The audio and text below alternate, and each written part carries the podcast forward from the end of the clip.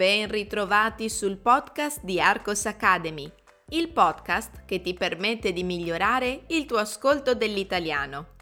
Io mi chiamo Susanna e sono la fondatrice di Arcos Academy, la scuola di italiano online.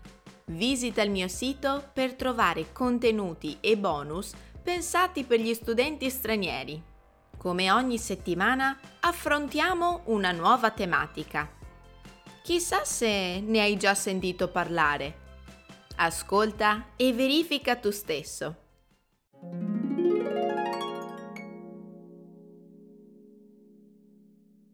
Qualche settimana fa abbiamo ripassato il presente del verbo piacere, lasciando qualcuno di voi un po' stupito.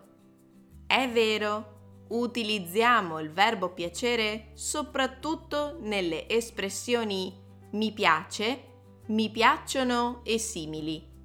Ma in realtà questo verbo presenta tutte le sue persone grammaticali perché non usarle?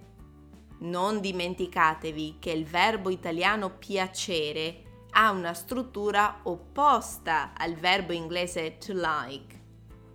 In italiano è la cosa che piace alla persona, ma come soggetto di piacere possiamo trovare anche una persona.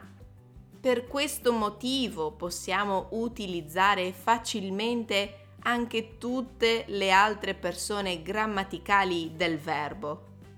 Io piaccio a qualcuno, mm, ad Alberto per esempio.